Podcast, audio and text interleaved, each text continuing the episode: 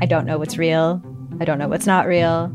Limited Capacity is a collection of six darkly amusing stories about the mysterious ways we interact with the internet and with each other. There's something going on with him. It's like an act. I don't trust him. What? You're staring at me like I should say something, but I, I don't really know what to do here. That's the whole name of the game. Don't talk about how the town isn't real. You understand? Limited Capacity, available now on CBC Listen or wherever you get your podcasts. This is a CBC podcast.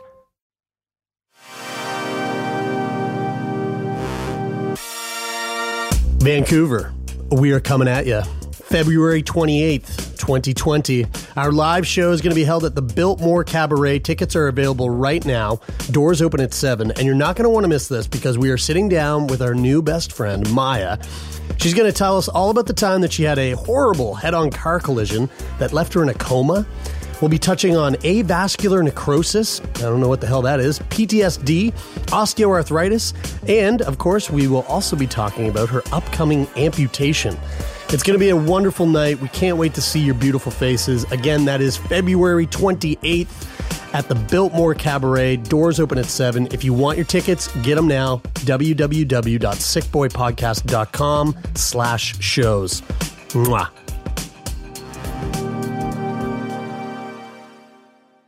Welcome to Sick Boy, a podcast that talks about what it's like to be sick. This week, we delve into misconceptions surrounding obesity with our expert guest, Meredith. Let's talk about it.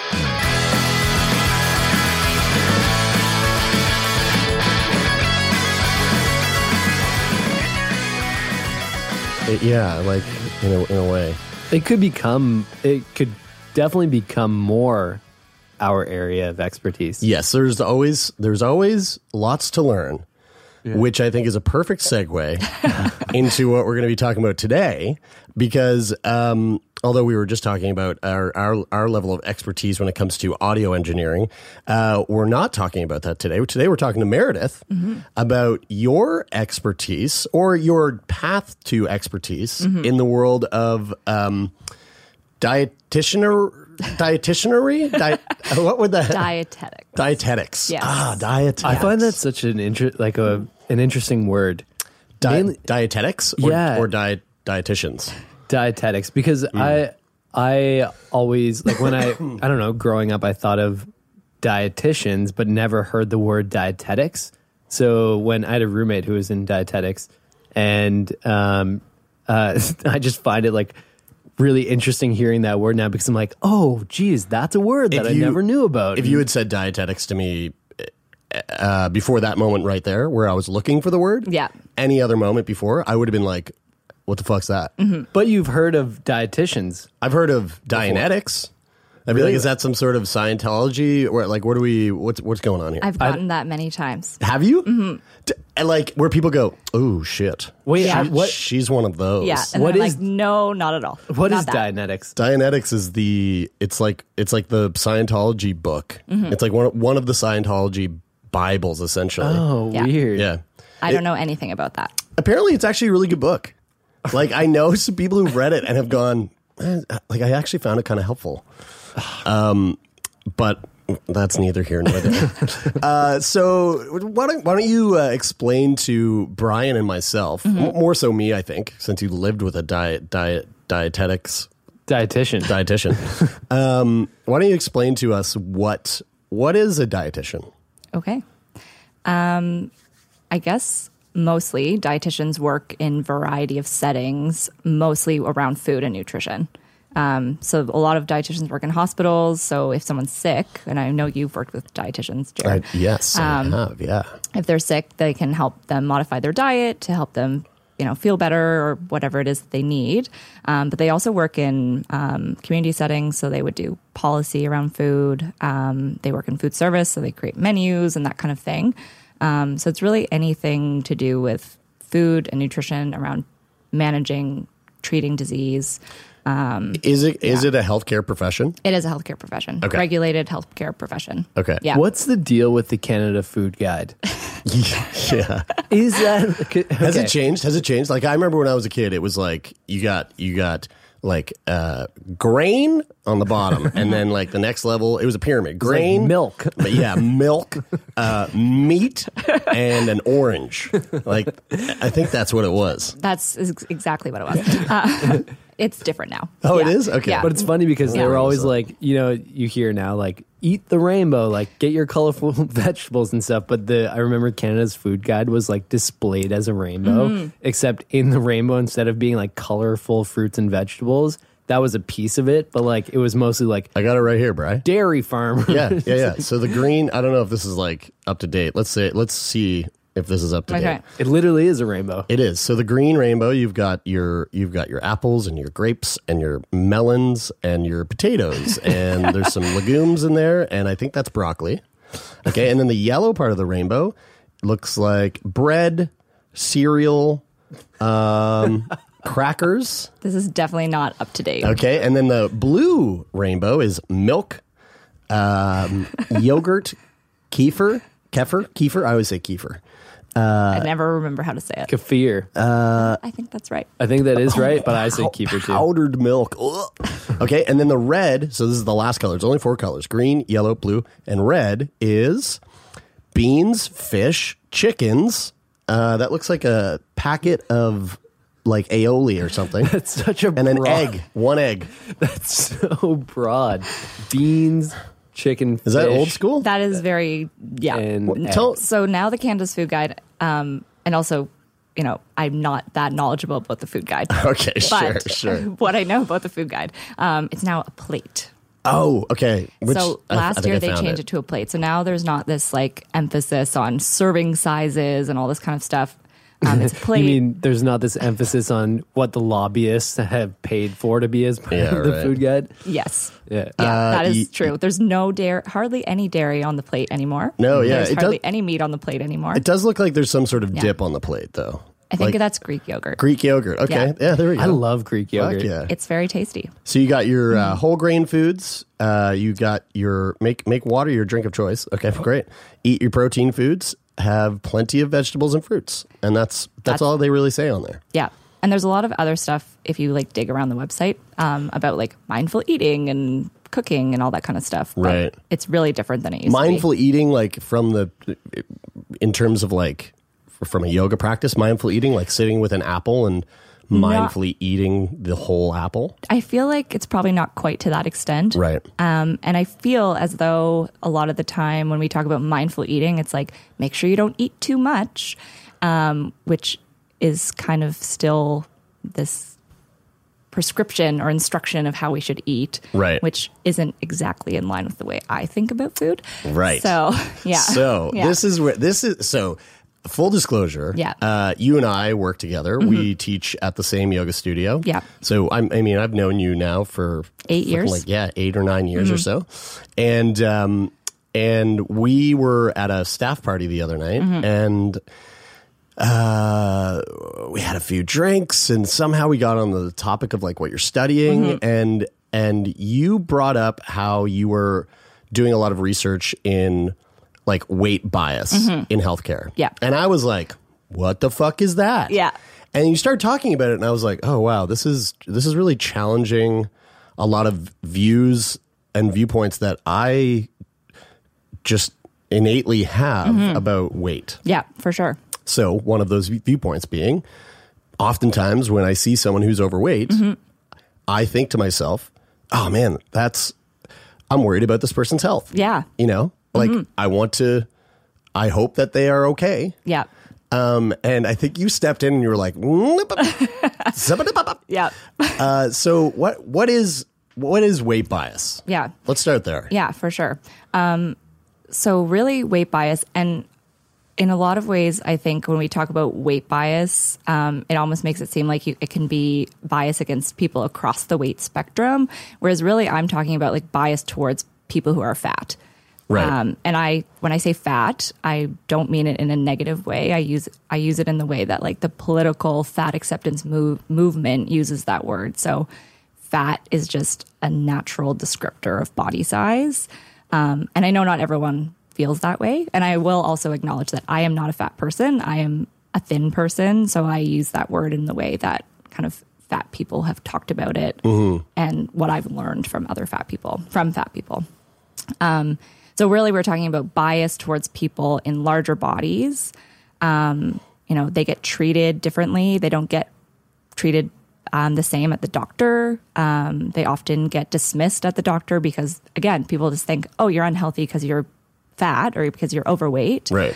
um, and they don't get proper treatment. We've had we've had um, somebody talk to us about I can't remember who it was, but um, somebody who we were talking about. Um, I'm doing air quotes obesity, and uh, the person was telling us that when they go to the doctor, um, they are the doctor immediately jumps to the fact that they are overweight that that is causing whatever health problem or concern they've come in for. Is that what you're talking about when you when you say that medical professionals would might overlook or tend to overlook patients who are overweight? Yeah, that's definitely what I mean. So, like, um, there's a story that got got a lot of media traction last year about this woman. I think she lived in BC, and she was had been feeling really unwell for like years, and she kept going to the doctor and being like, "There's something wrong with me. I don't know what it is. Like, I know there's something wrong," and they kept just being like, "Lose weight and you'll be fine." And then eventually, I don't exactly remember how it came about, but she went to the doctor and it turned out that she had cancer and she had like hardly any time left to live. Whereas if they had properly diagnosed her when she first went to the doctor, she, I mean, who knows, but she could have potentially Sure. been treated Right. and survived. Um, so that's kind of one way that weight bias shows up. And it, I mean, that's how it shows up in healthcare, but it also, you know, fat people also get hired less, they get paid less. Um, you know, they get a lot of stigma from lots of people, like, you know, moving around the through the world as someone in a larger body, you get treated kind of shitty a lot of the time. Yeah.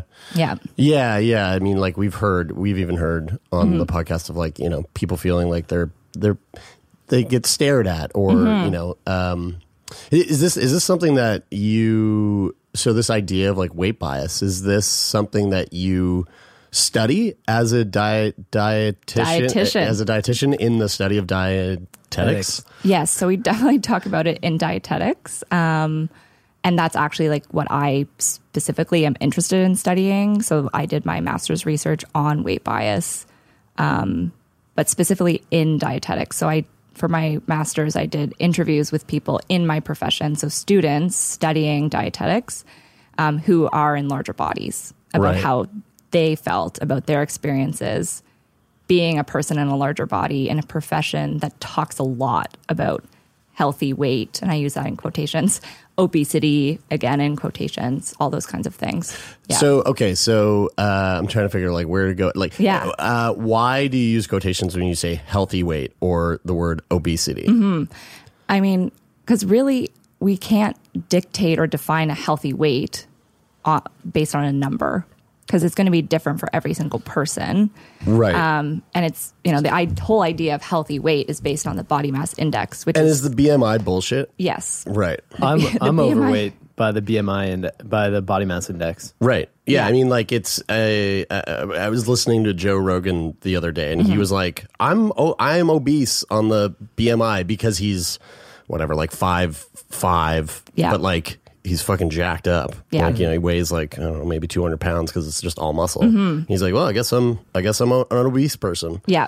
Yeah. On that BMI scale. is really flawed. Right. But we okay. still use it a lot. And Why like, do we use it? What, like, what's the, um, I mean, I think it's kind of just embedded into healthcare now, Hmm. um, like a lot of things are, and a lot of it takes time to change it. Um, even though the body mass index was originally created by an insurance company um, and a statistician, it wasn't invented by a healthcare really? provider. why, what's, Yeah. why? What, what- Well, it was about, you know, to look at statistically how do different groups of people based on their weight, how does that how how does that impact their health and then how might that impact the amount of insurance that we char- like how much we charge them for insurance. oh, Um, wow. And so it was never meant to be an individual thing. It was always supposed to be about a population kind of Right. index, but now we use it individually in a way that doesn't really make sense. Now, Are there better ways to measure um, what would maybe be a healthy weight? it's hard to navigate this conversation. no, I it's it's very different from most what most people think about weight, like the weight what I usually talk about. So um, I don't think there's really a benefit to trying to quantify healthy weight with a number um, because it's going to be so different for everybody. Right. Yeah. And so, like in research, we talk about something called set point weight. Um, that is kind of everybody has a natural weight where their body likes to be when you're kind of living your life, eating in a way that makes you feel good, moving your body a bit, you know, not super stressed out, etc. Your body Yeah. kind of wants to settle there. Yeah, I feel like my set point weight would be Mhm. like 145. Yeah. Like 145 pounds, and I'm 5'9. Mhm. And like, if I'm not trying to do anything, Yeah. that's just where, where I am. Yeah. You know, if I'm not getting sick, Mhm. that's where I stay. Yeah. Whereas And if I if I get really sick, I'll drop I'll drop like drastically. yeah. Or if I well, I, I can't really gain weight, so like gaining weight is like extremely challenging for me. But also, that's I'm a very a bit of a unique. Yeah. Mm-hmm. You have a chronic illness. Yeah, exactly, Yeah. which prevents me from gaining weight. Yeah. But again, everyone's different. everyone is different. Right, yeah. right. And like everybody, yeah. So you can't really quantify it. And I think people, you know, if you, if everybody who was listening thinks about a time in their life when they weren't dieting and trying to lose weight and just like living their life, they probably settled at a place that will be the same every time that happens. So like if, Mm. you know, although it does change over time, most people tend to get a bit bigger as they get older. And right. that's fine. Right. Um, but yeah, if you think about a time when you weren't dieting, you were just living your life, enjoying food, moving your body in ways you liked, your body probably settled at a point that was easy to stay there. Okay. And that's kind of how I think about it is like that's healthy weight for you. But it's hard, you can't quantify that. There's no equation Right. to tell us what that is. because that Yeah. may in a in a in a female who's five eight Mhm. who happens to also weigh 200 pounds and that's like where they just kind of settle into Yeah. that that that's just their like set weight point. Exactly. Is it? Yeah. Is is but it? someone might look at that and go, "Oh, well, you're just fucking eating McDonald's every day." Exactly. Well, like, Yeah. so what do you like? What are you obviously, doing are not. wrong? Obviously, you're not moving your body. Mhm. My question though about about um, eating habits Mhm. and or not just eating habits, but about um, like living a healthy life. Yeah. Is it what is is your message about what is important? The fact that you're basically, you know, getting adequate adequate sleep, Mhm. um, eating a, a a healthy diet that is the plate version of the Canada Canada's food guide, not the rainbow version. um, getting adequate exercise or or moving in a way, as you said, Mhm. um, that makes you happier, that you Mhm. enjoy. Is that more so what you're saying is is important rather than you know we don't need to to weigh a certain amount Mhm. in terms of a number. We don't need to look a certain way as long as we're doing these things that make us quote unquote healthy, Healthy. Yeah. then that's what's really important. Yeah. So like I think as health, like as a future healthcare provider, because I will say that I'm a, still a student, um, that it's important to focus on those like health promoting behaviors. So eating in a way that feels good, eating intuitively. So kind of being aware of hunger and fullness, eating things you like. That's important. Um, moving in ways that are good. You know, reducing your stress, all that kind of stuff. But what if you like candy and Um, That's and okay. Diet Coke That is okay. and and like like ten Diet Cokes a day? hmm That's okay.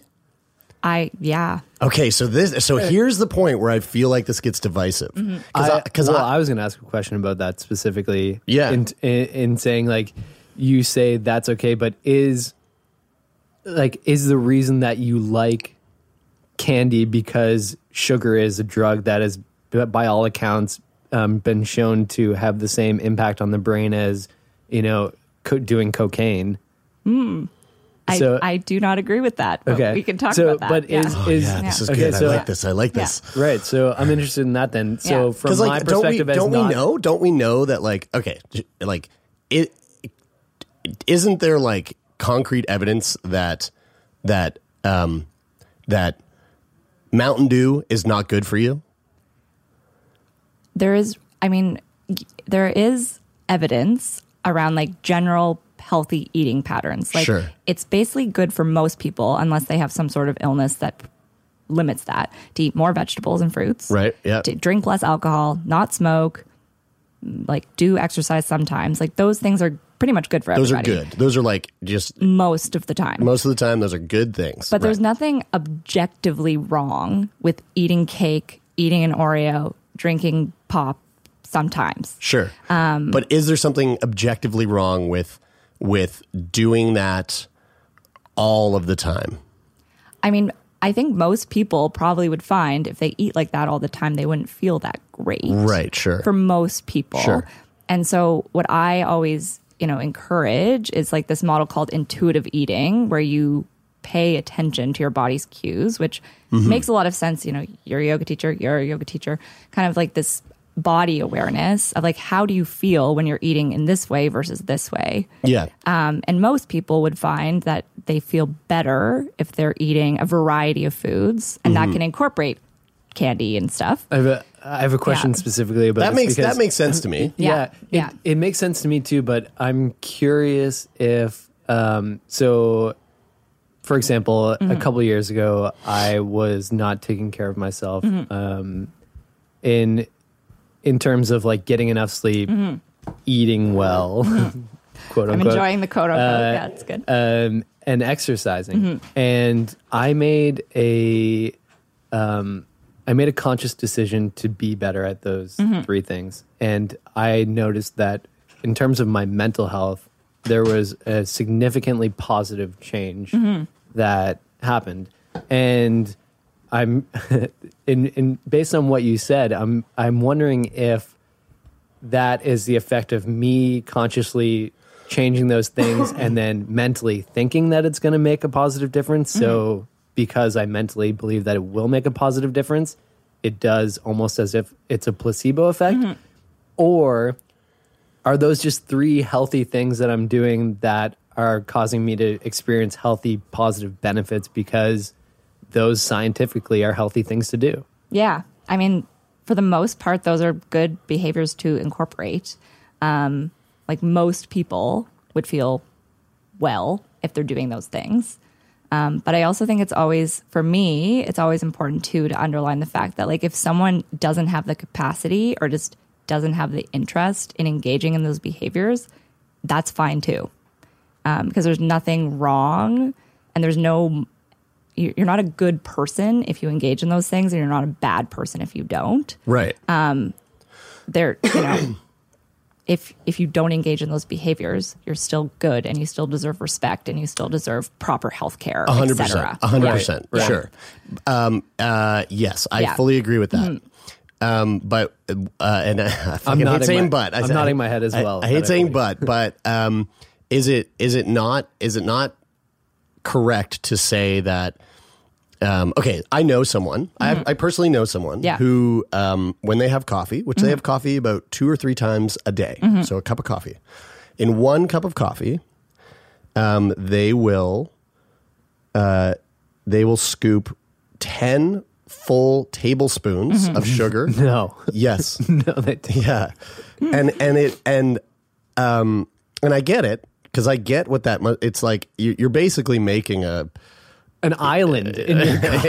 Yeah, yeah, yeah, totally, totally, totally. But it, it's also like it's it's like a, you know it's like a French vanilla that's not a French vanilla. Like that's I think that's what that's what's going on there because I can I I I I like sweet things. I get I it. love sweets, I love sweet but things. that's a lot of sugar That's for a me. lot of sugar. Yeah. Okay, so now wh- this person does this, Mhm. and and it, so is it not? Is it not just like scientifically proven that if someone does that every day, they are increasing their risk of, say, diabetes? Mhm.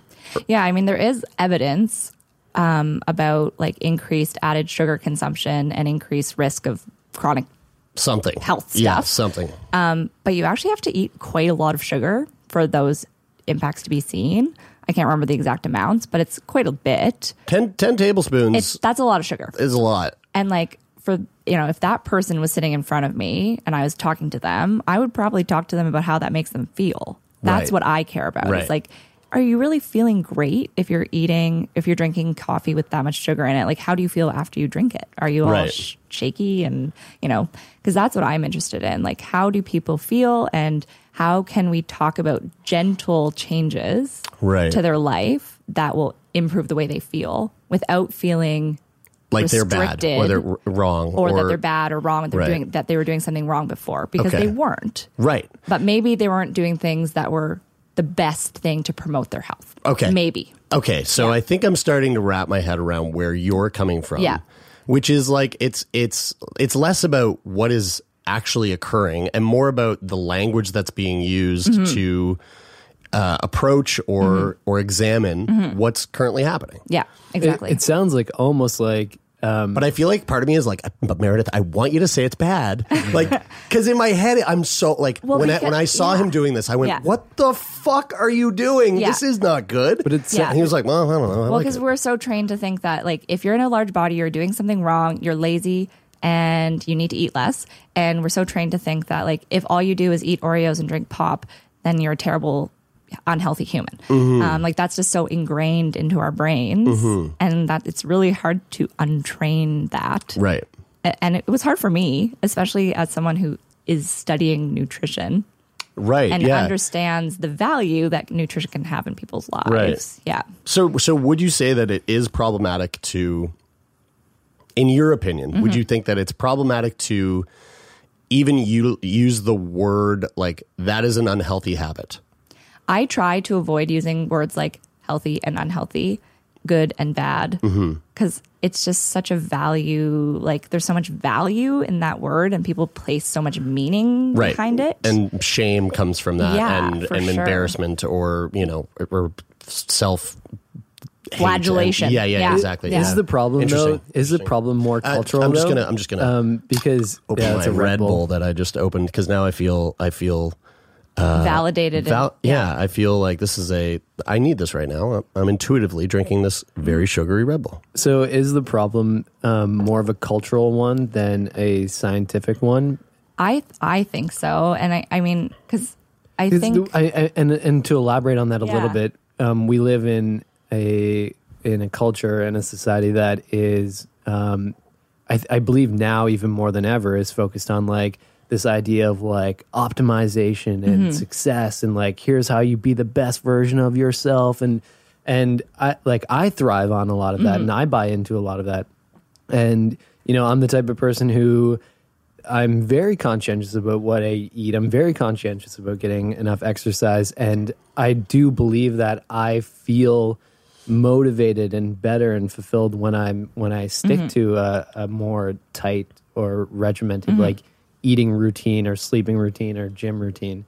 Um, but like when I boil that all down and think about what it is that makes me feel better about all of that is because it's because I buy into this societal cultural idea that you got to be the best version of yourself. And I'm not saying that like you I'm I'm I'm not willing to say that that's a good or bad thing. It just is the way that, you know, I've kind of chosen to live my life at this point. yeah. And it's fulfilling for me to do that because I feel like I can get the most out of, you know, my day in terms of like doing all of these different jobs and tasks and getting everything done. And it feels good to tick those boxes and get everything done. But is it that ultimately this is just some cultural idea that we've created and scientifically you can still be quote unquote healthy if you don't subscribe to that? Yeah, I think so. Because really, we live in this culture, like we live in a fat phobic culture that's really fearful of being fat, of fat people, of fatness in general. And I mean, we live in diet culture where like people are very obsessed with controlling what they eat um, in order to be in a certain size body um, because we are so the idea that thinness is healthier is so embedded in us that it's really hard to get away from that. So it's really like a social cultural issue. Um, and yeah, there's nothing wrong at all with engaging in things that make you feel good. Um, like if you want to eat vegetables because that's good for you, then great. Um, but there's also, you know, it doesn't make you a bad person if you don't do that all the time or if you don't, you know, optimize your health constantly. Um, and yeah, there's a podcast that I, I really like listening to called Food Psych. Um, and the host, her name's Christy Harrison. She um, often says self care, not self control. So when we're using, when we're um, approaching behaviors from a place of just caring for ourselves, that's really good. Um, and that's probably going to be more health promoting than trying to control everything you do and trying to control your body, trying to control everything you put in your mouth. Um, in the end, that is going to be more healthful. Yeah. I guess when I when I like psychoanalyze myself and ask myself like why why do I want to live my life that way? It it comes from being like growing up as an athlete. Yeah. And um always setting goals and trying to accomplish them and and you know a lot of the communities that I'm involved in, I think a lot of people think that way. But I, I think the thing that I'm I'm finding most interesting about this conversation, the thing that I'm taking away from it so far is that be considerate about people who might not have been raised thinking that way or that or- mentality. I mean, not even that, Bri. Like, even just be considerate about what what what uh, the idea or concept of living your best life means to other That- people. that's that's exactly what You that's what I mean? meant. It's Though. like, m- my idea of like living my best self. Although I did what was an athlete coming up as a kid, I I was also a fucking drama nerd, and like so if if I could just, I'm trying to get as much role playing fucking video games and and board games in my life mm-hmm. because that satiates me to like to live out this whatever imaginary fucking world that and like that's my that's me in my most like thriving happy self um or storytelling you know stuff like this like having conversations you know But but I mean that in more so in the sense that like it's okay for me to do to live my life um wanting to like a fucking bro yeah totally But Do you feel good about the way that you're living your life? I feel way better now than I did a couple years ago. Right. And and I feel like it, it's from having this like routine that is uh, if I again if I psychoanalyze myself is because you know that's the way that I was brought up. it's the way you Right. tick right? yeah, and, that, Yeah. and and but what I'm saying is that it's okay for people to be like me. It's okay for people to be like you. It's okay Yeah. for people to be like you, as long as you're happy and enjoying yourself while you're doing that. And I do believe like taking care of yourself, um, but I'm looking at it in a different way than I think I w- would have, Right. You know, half an hour ago. Yeah. And I think the whole idea of Hmm. taking care of yourself is also very like moralized. Like people think of it as like, oh, that person let themselves go. Oh, that person's not taking care of themselves. And like maybe they are and maybe they aren't. But we, one- just, we just don't know that from looking at An somebody, interesting, right? right from Right. the visual aspect Yeah. But an don't know interesting, an interesting thing about taking care of yourself, and another thing that I learned this week, Mm-hmm. um, actually through through reading a book and, and on Twitter, was um, we met this uh, incredible author uh, at an event that Jared and I were hosting last week um, called CANet. It was CANet's public forum, the Cardiac Arrhythmia Network Mm. of Canada, and and uh, there's a, a line from her book um, that basically says self care is not about taking bubble baths. It's about being kind to yourself. Mm. And I was reading her book and re- read that line while I was sitting in the bathtub. And I was like, this is my self care. Get in the bathtub and read a book. Mm-hmm. But then I was like, holy fuck, I should actually be thinking more consciously about being kind to myself mm-hmm. while I'm sitting here rather than reading a book and taking a bath to wash away the Your any sins. like negative Yeah, yeah, feelings that I have yeah. right now, you know? Totally. I think it's about being more compassionate. Sick boy podcast will be right back after this very short break Are you tired of hearing the same old wellness advice? It's time to dig deeper and listen to America Dissected from Crooked Media, the podcast that's cutting into the science, culture, and policy that shapes our health. From doctors fighting for their rights to the surprising truths about sunscreen, America Dissected dives deep into the state of health. Tune in every Tuesday for new episodes of America Dissected, available on all major podcast platforms. So I'm I'm guessing, and I think we did discuss this briefly when we were over beers. Yeah. Um, was this this train of thought Mm-hmm. is a bit divisive, even in the world of dietetics. Yes.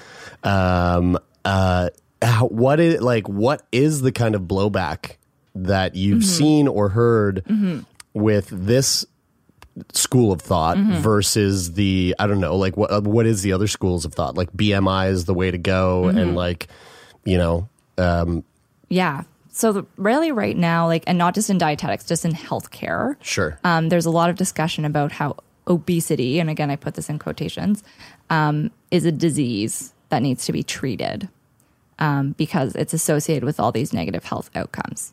Um, which, yes, if you look at the data, larger people in larger bodies, if you know, on the BMI spectrum, obese people, there's a correlation, there's a relationship with negative health outcomes in those people right but we don't have any research to suggest that um, being in a larger body causes those things. We don't know that being in a larger body causes you to have diabetes or causes you to have heart disease. We just know that there's a relationship between those things. Isn't that there's some sort but of correlation Yeah. now is what it, and now is it that it's too broad though in in terms of like what would be determined to be obese though? Because like if there was a person who was say, and I know you don't like using numbers, but say Yeah. there was a there was a group of people who were all 500 plus pounds, Mm-hmm. is that not like a reason or cause for concern or a reason to think that those people will experience negative health outcomes? So I think the important thing to think about with that question is that even if in a theoretical world being obese in quotations was we p- could prove that it caused you to have negative health outcomes we don't really have any good research about how to make people smaller permanently like we know that dieting doesn't work. We know that restricting your food doesn't work long term to make people lose weight permanently. Like the most likely outcome of trying to diet and make yourself smaller is yo-yo dieting which i think a lot of people are familiar with that of like lose weight you gain weight you lose weight you gain weight. Um, and most people who attempt weight loss that's is that's what's going to happen to them Um, because it's very hard for your body to become smaller and stay that that size forever mm-hmm. because our bodies have a lot of adaptive mechanisms of being like fuck this i don't want to be this size i like like again set point weight Right. I- That, that's what my mind mm-hmm. immediately came to Mm-hmm. Yeah. when we started touching on this was like, mm-hmm. well, let's come back to that idea of set set point weight, right? Yeah. Like I think it's just really it's just a really complex it's extremely set complex of factors that you Yeah. have. There, you've got the person who for whatever genetic reason, they actually happen to sit at, let's say, let's use the word 500 that you just used, Bryce. Mm-hmm. So, f- so they, their set weight's 500 mm-hmm. and they're there because of like genetic factors. Mm-hmm. But then, you know, th- this other person to the right, they're at 500 and the reason that they might be there is because they've chosen to like just eat pizza. It's Papa John. So Papa John has eaten yeah, 40 pizzas in 30 days or whatever. That- Yeah, this, lots of pizza. this was in the news the other day that he did that he said that he did this and then and then it came out and he, that. he came out and he was like I didn't actually. Papa John like- Papa John's got some uh, controversial stuff. I feel like Dennis eats 40 pizzas in 30 days. He might, right? He might, and his set point weight is uh, th- The same as mine.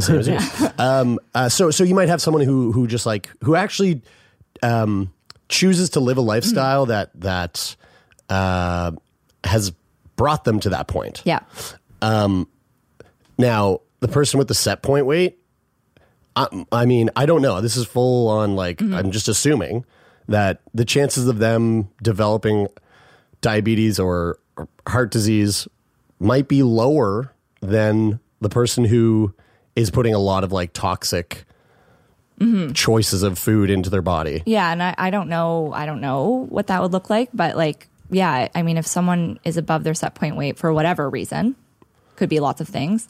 Um, if they engage in those health behaviors that we were talking about earlier, it's possible that they could lose weight and maintain that lower weight. Right. But it's not through like intentionally dieting that they would do that. It's just like if you engage in self care, sometimes you might lose weight through that if you're above your set point weight. Um, maybe. Right.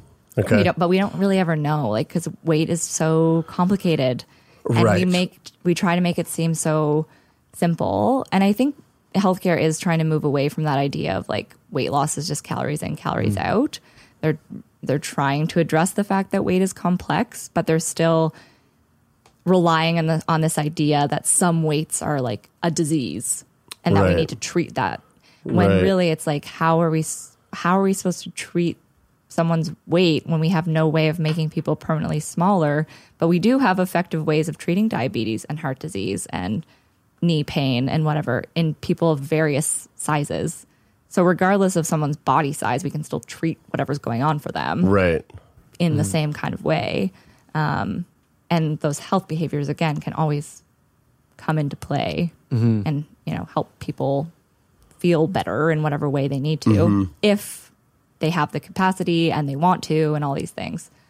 So it's it's really hard for I'm I'm I'm trying to listen to everything that you say with a with a really open mind and like obviously from from where I come from um, I have my own set of personal biases. oh yeah, we all do. However, I do. However, I w- like I will say that I also am very open minded to like the way that other people choose to live their lives. Right. Um, for example, I don't like force exercise onto Taylor and Jeremie, even though I watch what Jared does sometimes. I'm like, dude, I just wish you would come to a Wednesday morning workout with me. Stop trying to promote Um, your Wednesday morning workouts on the podcast by by pushing it on me.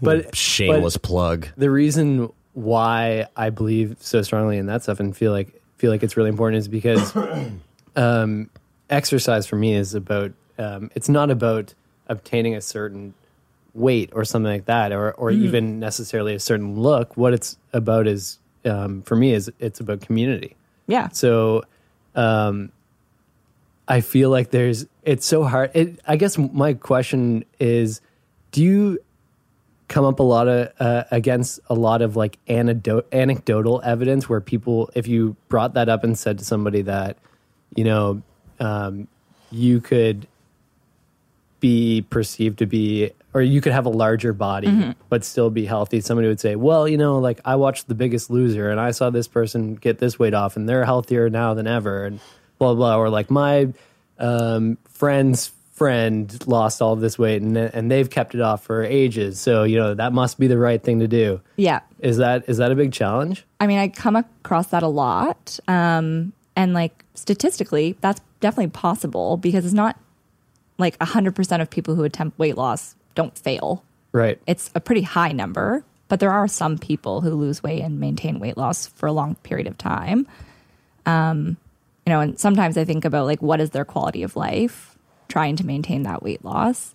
Um, like are they continuing to engage in like really restrictive behaviors and you know excessive exercise and all these kinds of things and again that's not the case for everybody who loses weight and maintains weight loss but it's the case for lots of people um, and yeah i do come up across that quite often and then when people bring up the biggest loser i'm just like that show is terrible it's so know. bad yeah I was actually Yeah. at the. Uh, I, I spoke at a conference, and the conference was held on the the like the set of like it's like a it's like a retreat center where Mm-hmm. they do that show. Oh, okay and uh, it was so bizarre because like you would it, it's set on this huge hill.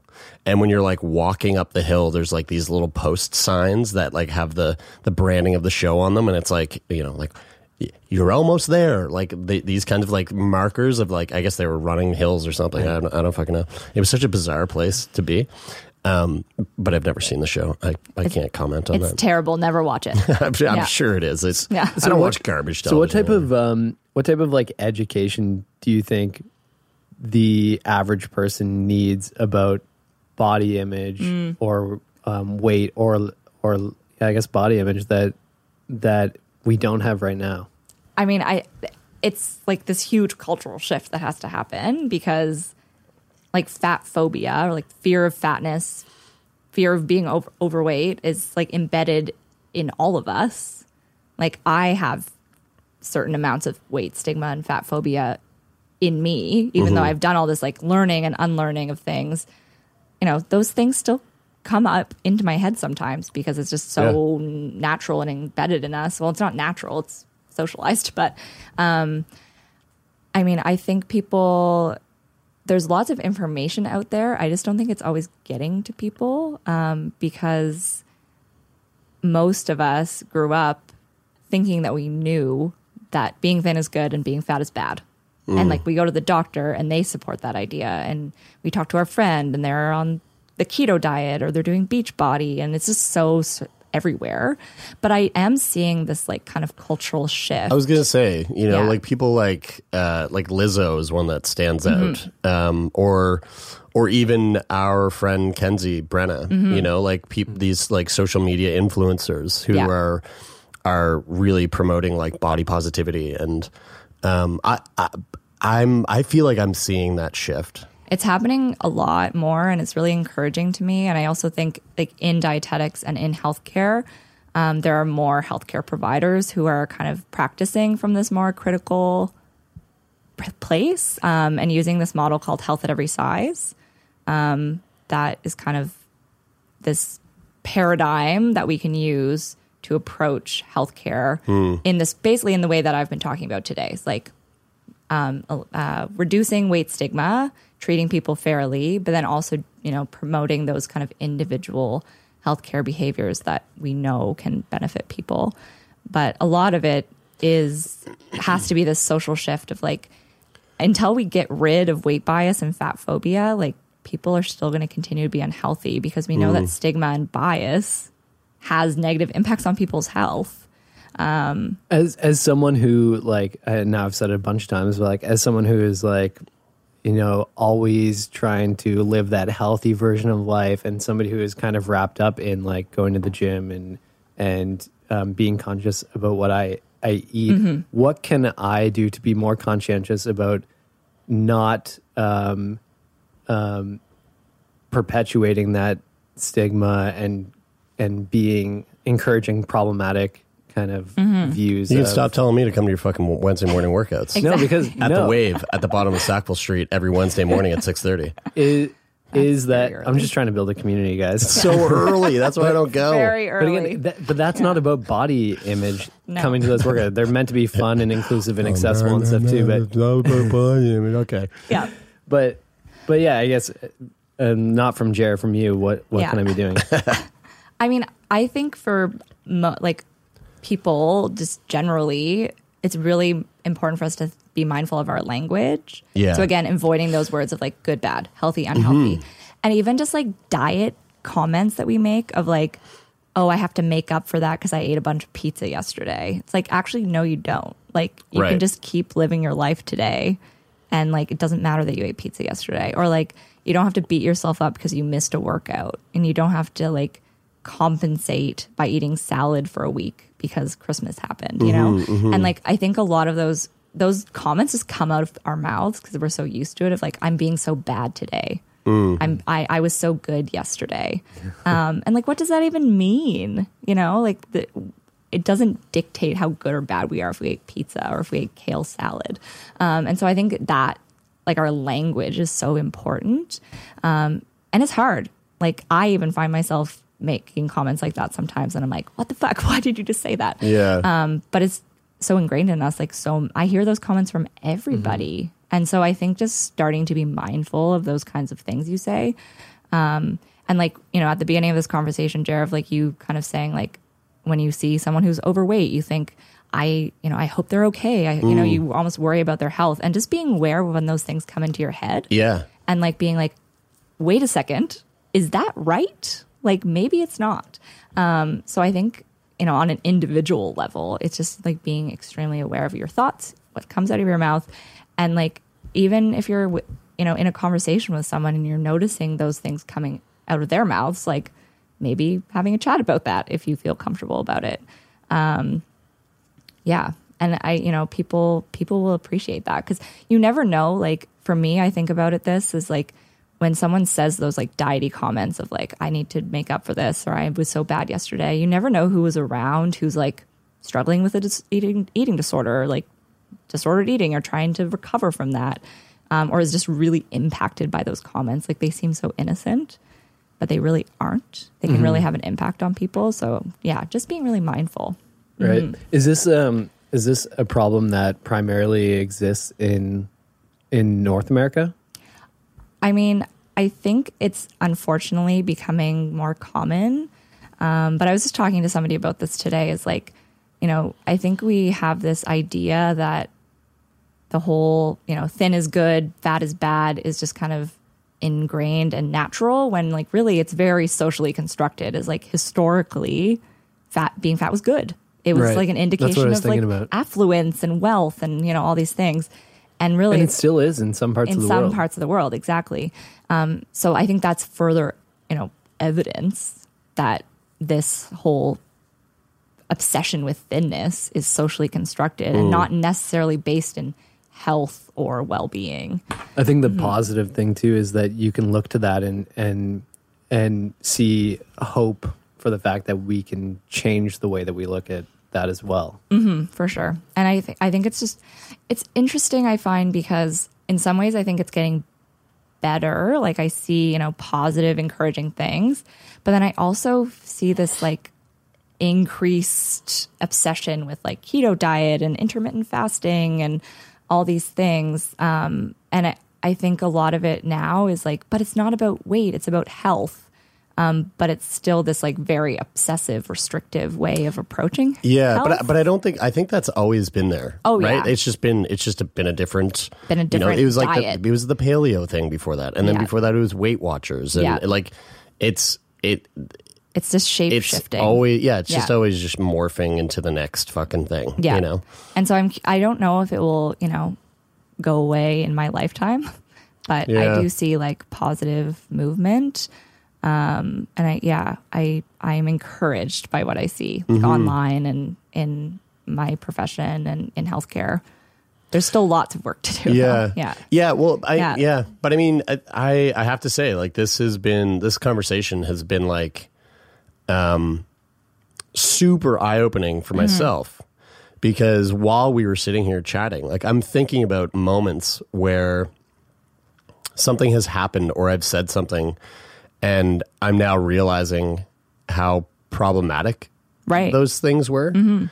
Um, uh, and and I think it's all again just based off of the language that I'm using, Yeah. and and because it, I'm ignorant and I don't I don't know, Yeah. um, and And if you've never had to think about it, Yeah, exactly. Why would you know? Yeah. Um, and like you know, all of us in this culture have these biases, including people who work in healthcare, Mhm. and like it's not their fault, it but it is their responsibility to work on it. I think, yeah. do you have do you have like professors and stuff that look at you and go you're you're fucking crazy, like that's not what this is not this is not based in truth. This is Um, I'm really lucky um, at where the university I'm at, where we we have several um, professors who are really on board with this kind of stuff, Hmm. um, and really have exposed me to a lot of these things. Um, so you know, the people that I work with are really supportive Mhm. of this kind of work. Um, and you know, I I get a lot of support from all the professors that I work with, but I definitely think that it's still pretty contentious because Sure. the healthcare still has this I don't know perspective of like yes weight bias is bad we need to treat people who are in larger bodies better but also obesity is really terrible and killing people and we need to take care of that Right. so there's this kind of whereas I'm you know kind of over here in this other camp where it's like yes weight bias is bad but also maybe obesity isn't a disease maybe right. we don't need we to just or or we don't know enough to, Yeah. to like sit here and, and categorically say like obesity is the problem. Yeah, like Right. maybe the actual issue is like social justice bias, poor treatment of fat people, Mm, etc., and our mhm. and our social obsession with thinness. That Right. to me, that's the problem. Mm. It's not obesity. Mhm. Um, it's the way that we treat people who are different Mhm. than us. Right. Yeah. Fuck, man. I think it's just as long as you're being kind to one another, Yeah. and you just don't have any problems. Yeah. Yeah, I mean, but but it really like it, it like not to oversimplify it, but like I think I think that that th- that's what I'm taking from this conversation. Is like Mhm. we we I personally need Mhm. to work on just the language that I use when when when dealing with this sort of thing or or and, and my own language in my head. Yeah. when seeing that person walk by. Yeah, because you just have no idea what people are going through and what, Yeah. what what their life looks like, and you know, really, it's none of our business either. Do you have any recommendations for you know if any if someone's out there right now listening to this and they're going fuck this is blowing my mind I want I want to know more Yeah. like what kind of uh, resources are out there that people can can go to I know you said that Food Psych by Christy Harrison Yeah, great, one. really great podcast. There's like 250 episodes. Sweet. Um, there's she just also released a book called Anti Diet. Um, that's really good and covers a lot of this stuff of like the history of diet culture and all the problems with weight science. Um, there's also a book I really like called The Fuck It Diet um, by Caroline Dooner. That's really good. Um, and kind of like the OG book about non diet approaches to health is called Intuitive Eating by Evelyn Tribole and Elyse Resch.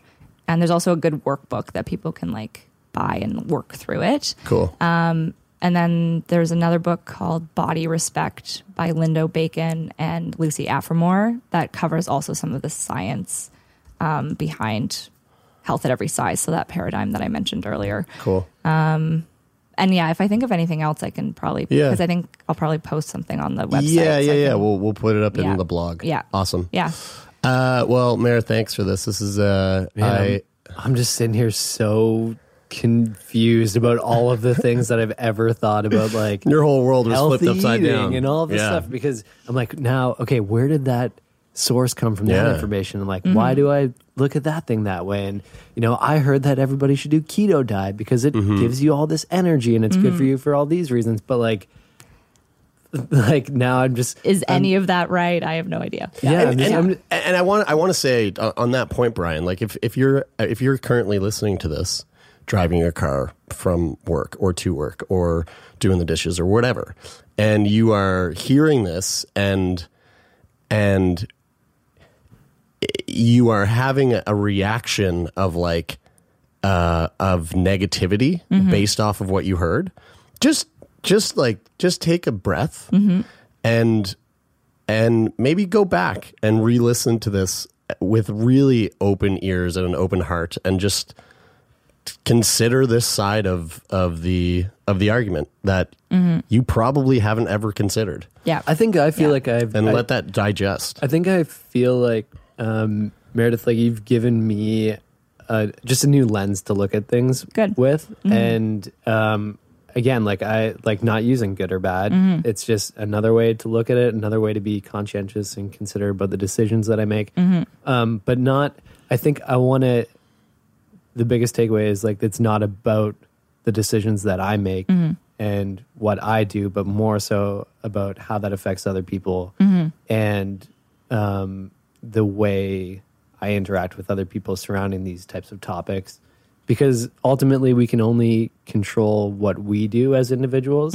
And if we all take ownership of our actions and try to be more compassionate, more considerate, um, and not judge and jump to conclusions, then the world will be a better place.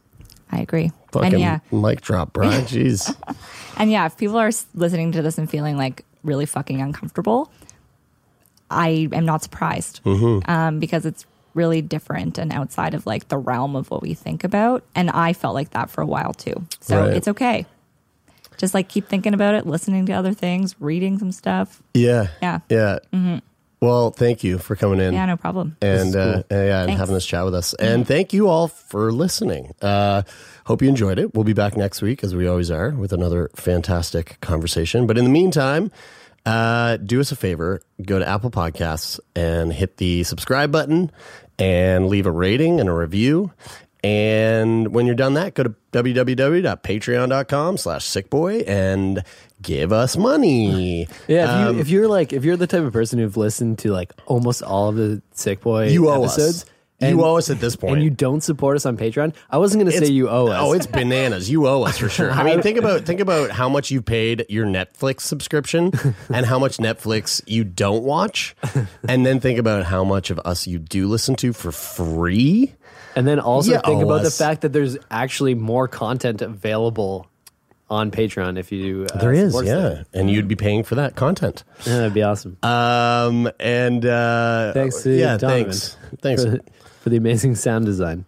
Uh, you were here in town last night playing some music, and I didn't get to see you. So if you want to play us out with uh, one of your songs, that would be really amazing. Oh, that'd be fun. Yeah. How about that, Donovan?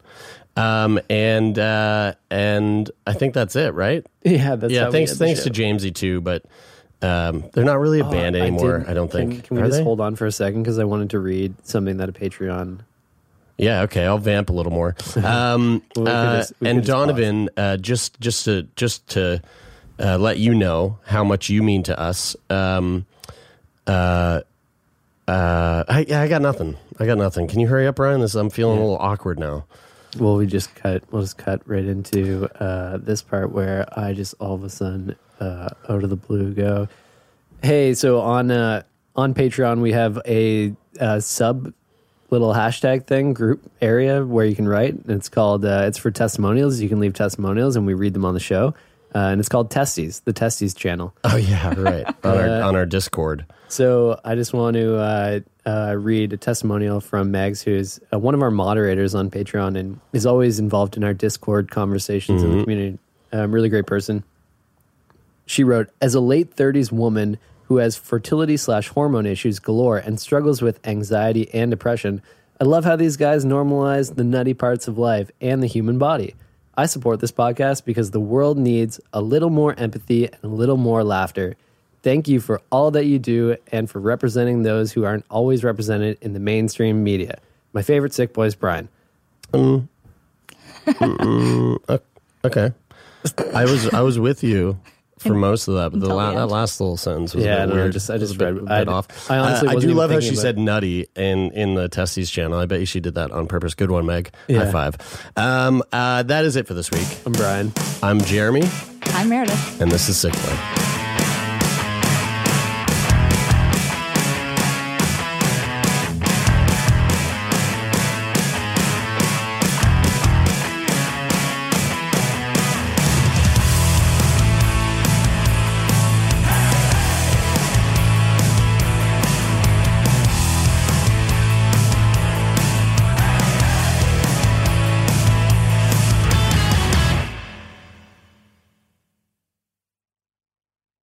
For more CBC podcasts, go to cbc.ca slash podcasts.